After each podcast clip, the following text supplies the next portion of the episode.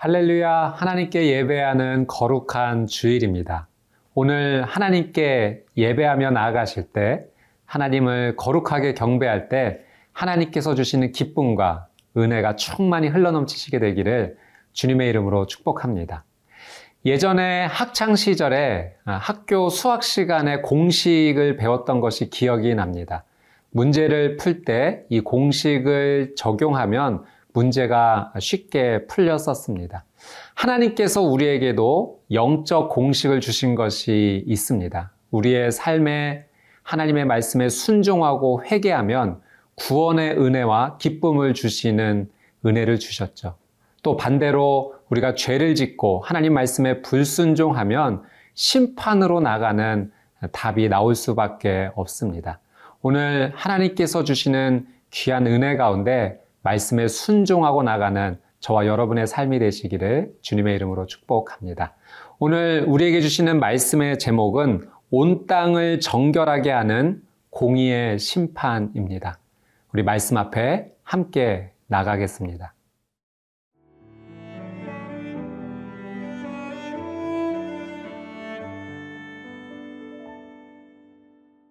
예레미야 25장 15절에서 29절 말씀입니다.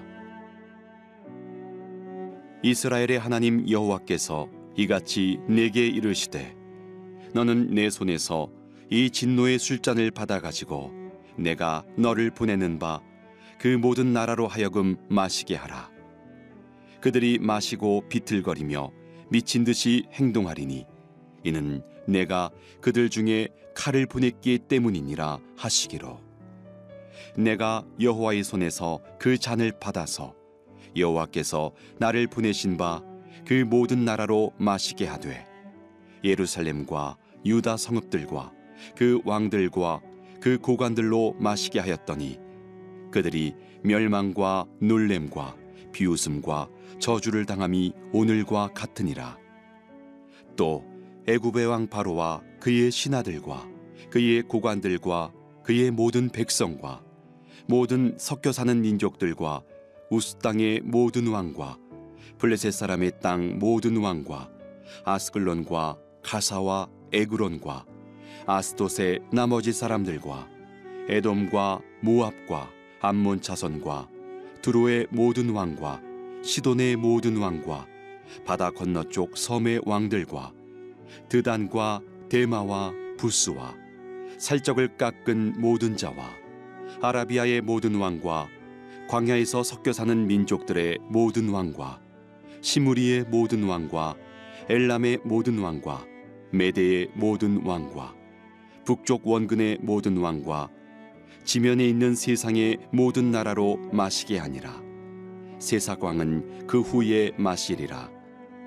너는 그들에게 이르기를 만군의 여호와 이스라엘의 하나님의 말씀에 너희는 내가 너희 가운데 보내는 칼 앞에서 마시며 취하여 토하고 엎드러져 다시는 일어나지 말아라 하셨느니라.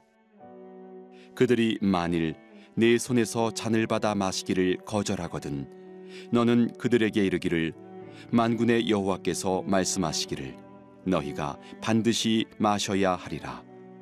보라, 내가 내 이름으로 일컬음을 받는 성에서부터 재앙 내리기를 시작하였은즉 너희가 어찌 능히 형벌을 면할 수 있느냐? 면하지 못하리니 이는 내가 칼을 불러 세상의 모든 주민을 칠 것임이라 하셨다 하라. 만군의 여호와의 말씀이니라. 15절 말씀 함께 보겠습니다. 이스라엘의 하나님 여호와께서 이같이 내게 이르시되 너는 내 손에서 이 진노의 술잔을 받아 가지고 내가 너를 보내는 바 그 모든 나라로 하여금 마시게 하라.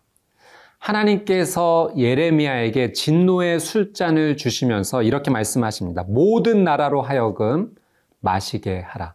하나님의 심판이 임하는 대상이 모든 나라, 전 세계에 임한다라는 것을 하나님께서 말씀해 주고 계십니다.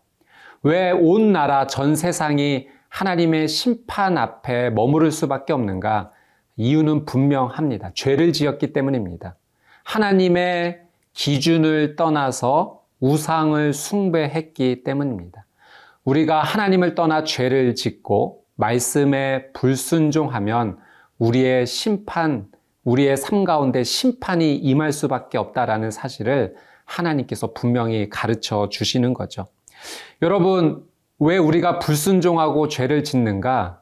하나님의 말씀을 멀리 하기 때문에 그렇습니다. 하나님의 말씀이 우리의 삶 가운데 기준으로 자리 잡지 못하기 때문에 그렇죠. 우리의 삶의 말씀이 기준으로 자리 잡지 못하면 무슨 생각을 품어야 될지 흘려보내야 될지 어떤 말을 해야 할지 말아야 될지 어디를 가야 할지 말아야 될지 기준이 없어서 방황하게 됩니다. 그러나 거룩하신 하나님의 말씀이 온전히 세워져 있으면 우리의 삶이 나가야 될 바와 멈춰야 될 바를 분명히 알게 되죠. 그래서 오늘 여러분에게 두 가지를 권면해 드리고 싶습니다. 첫 번째는 하나님의 말씀을 많이 읽으시라라는 권면을 드리고 싶습니다. 저희 생명의 삶 QT 왼쪽 하단에 보면 맥체인 성경 읽기 표가 그날 그날 날짜에 맞게 소개되어 있습니다. 하루에 4장에서 5장 정도 읽을 수 있는 분량입니다.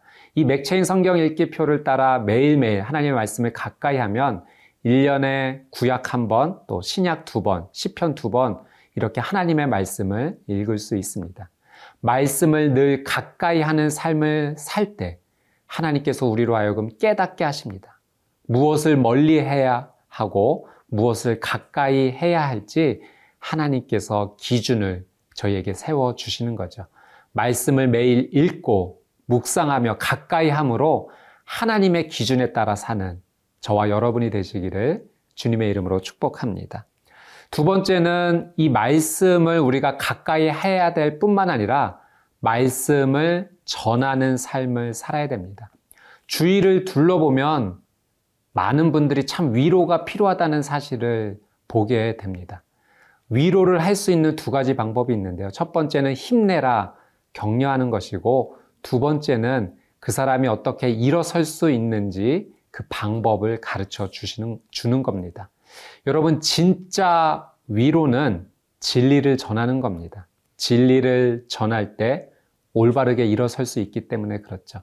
진리를 아는 사람이 진리에 대해 침묵하는 것, 하나님께서는 그것을 죄라고 말씀하십니다. 우리가 아는 하나님의 귀한 말씀을 주변 사람들에게 전해주기 시작할 때 비로소 그들이 진짜 위로를 얻고 힘을 얻게 되는 것이죠. 하나님께서 예레미야에게 온 세계에 진노의 술잔을 주라 하시면서 그 순서가 이렇게 소개되는 것을 보게 됩니다. 18절 말씀에 보면 예루살렘과 유다로부터 시작해서 19절에 애굽, 20절에 블레셋, 21절 에돔과 모압과 암몬, 22절에 두로와 시돈, 또 23절에 드단, 데마, 부스, 24절에 아라비아, 또 25절에 시무리와 엘람과 메데, 또 26절 마지막에 세삭, 바벨론의 다른 이름입니다. 이렇게 온 세계에 걸쳐 가까운 곳으로부터 시작해 먼 곳에 이르기까지 하나님의 심판의 경고를 전하라 하시죠. 여러분, 오늘 나의 삶에서 가장 가까운 순서부터 하나님의 은혜와 복음을 전할 대상을 한번 기록해 보십시오. 가장 가까운 가족으로부터 시작해서 직장의 동료, 친구, 더 나아가 아, 많은 민족과 세계 선교에 이르기까지 하나님의 복음을 전하기 위해 내가 노력하고 기도해야 할 대상들을 적어 보십시오. 그 대상을 품고 기도하며 또 하나님의 은혜를 가장 가까운 사람부터 나누기 시작할 때 진짜 위로가 그들에게 전하여질 것이고 회복이 시작될 것입니다. 말씀을 가까이 하여 기준으로 삼고 말씀을 전하는 저와 여러분의 삶이 되시기를 주님의 이름으로 축복합니다.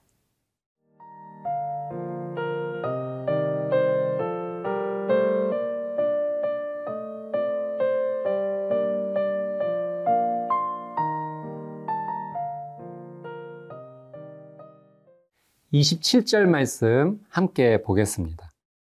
너는 그들에게 이르기를 만군의 여호와 이스라엘의 하나님의 말씀에 너희는 내가 너희 가운데 보내는 칼 앞에서 마시며 취하여 토하고 엎드러져 다시는 일어나지 말아라 하셨느니라.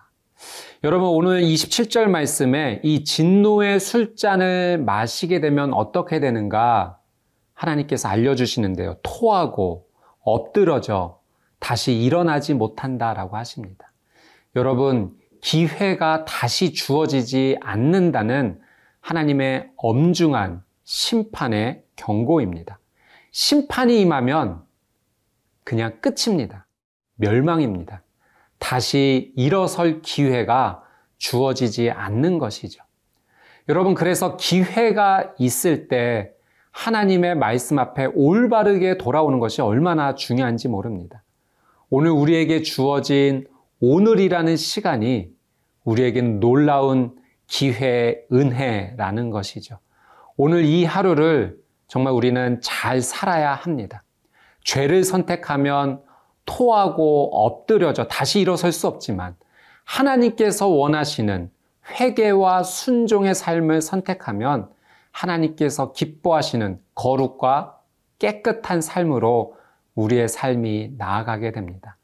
에베소서 5장 말씀에 보면 하나님께서 오늘이라는 시간에 우리가 어떻게 살아야 되는지 알려주세요. 에베소 5장 16절 말씀에 세월을 아끼라 말씀하십니다. 때가 악하니라. 5장 18절 말씀에 술 취하지 말라. 이는 방탕한 것이니 오직 성령으로 충만함을 받으라. 여러분, 오늘 우리는 죄에 대해서 죄를 선택함으로 술 취하는 인생이 아니라 성령의 충만함을 선택하며 나가는 거룩한 삶, 하나님께서는 그 삶을 우리에게 원하십니다. 회개와 순종은 한 세트입니다. 함께 가는 것이죠. 오늘 하나님 앞에 엎드려져 예수 그리스도의 은혜를 붙잡고 죄를 고백하고 말씀에 순종하는 삶, 그 귀한 삶을 사시게 되기를 주님의 이름으로 축복합니다. 우리 29절 말씀 한번 같이 읽겠습니다. 보라, 내가 내 이름으로 일컬음을 받는 성에서부터 재앙 내리기를 시작하였은즉 너희가 어찌 능히 형벌을 면할 수 있느냐? 면하지 못하리니 이는 내가 칼을 불러 세상의 모든 주민을 칠 것임이라 하셨다 하라. 망군의 여호와의 말씀이니라. 29절 첫 문장에 내 이름으로 일컬음을 받는 성에서부터 재앙이 시작된다라고 하나님 말씀하십니다. 하나님께서 어, 불러주신 이 성, 하나님의 이름으로 일컬음을 받은 이 성은 바로 예루살렘 의미합니다.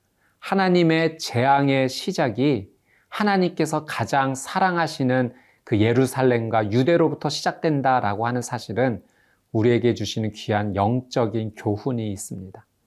여러분, 하나님의 사랑을 많이 받은 자는, 하나님의 사랑을 먼저 받은 자는 영적인 책임이 있습니다. 하나님께서 그 책임을 물으시는 거죠. 우리가 먼저 하나님의 부름을 받은 자로서 우리가 감당해야 될 영적인 책임이 있는 것입니다. 하나님께서는 우리에게 이렇게 말씀하셨어요. 내가 거룩하니 너희도 거룩하라. 하나님 아버지의 거룩함을 닮아야 될 책임이 하나님의 사랑을 받은 우리의 삶 가운데 있는 것이죠. 여러분, 하나님의 사랑을 받은 자로서 우리는 하나님의 기뻐하시는 거룩을 따라야 될 그 귀한 책임과 의무가 있습니다. 예수님께서 겟세만의 동산에서 십자가를 지시기 전에 기도하셨던 그 모습 생각나십니까? 예수님께서 땀방울이 핏방울이 되도록 정말 간절하게 기도하셨던 제목은 이런 내용이었습니다. 아버지, 이 잔을 할 수만 있다면 내게서 옮겨 주시옵소서. 그러나 내 뜻대로 마시고 아버지의 뜻대로 해 주시옵소서. 예수님께서 이 죄의 잔이 지나가기를 원하셨습니다.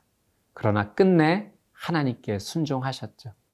진노의 심판, 죄의 심판을 그 진노의 술잔을 나 대신 예수님께서 먹어 주신 것입니다. 예수님의 은혜로 말미암아 우리가 죄 사함을 얻고 깨끗하게 된 것이죠. 사랑 여러분, 오늘 하나님의 사랑을 받은 자로서 예수 그리스도의 십자가의 은혜를 경험한 자로서 이 놀라운 예수님의 사랑과 은혜에 감사하며 하나님의 거룩하심에 먼저 책임감을 가지고 나가는 저와 여러분이 되시기를 주님의 이름으로 축복합니다. 함께 기도하겠습니다. 거룩하신 하나님 아버지, 오늘 저희에게 말씀을 통하여 중요한 영적 교훈을 알려주시고 깨닫게 해주시니 감사드립니다. 오늘 이 하나님의 말씀을 사랑하고 또 전하는 하루가 되게 하여 주시옵시고 오늘 우리에게 주어진 이 기회에 예수 그리스도의 은혜를 선포하며 선택하며 나가는 복된 하루가 되게 하여 주시옵소서. 감사드리며 예수 그리스도의 이름으로 간절히 기도드리옵나이다. 아멘.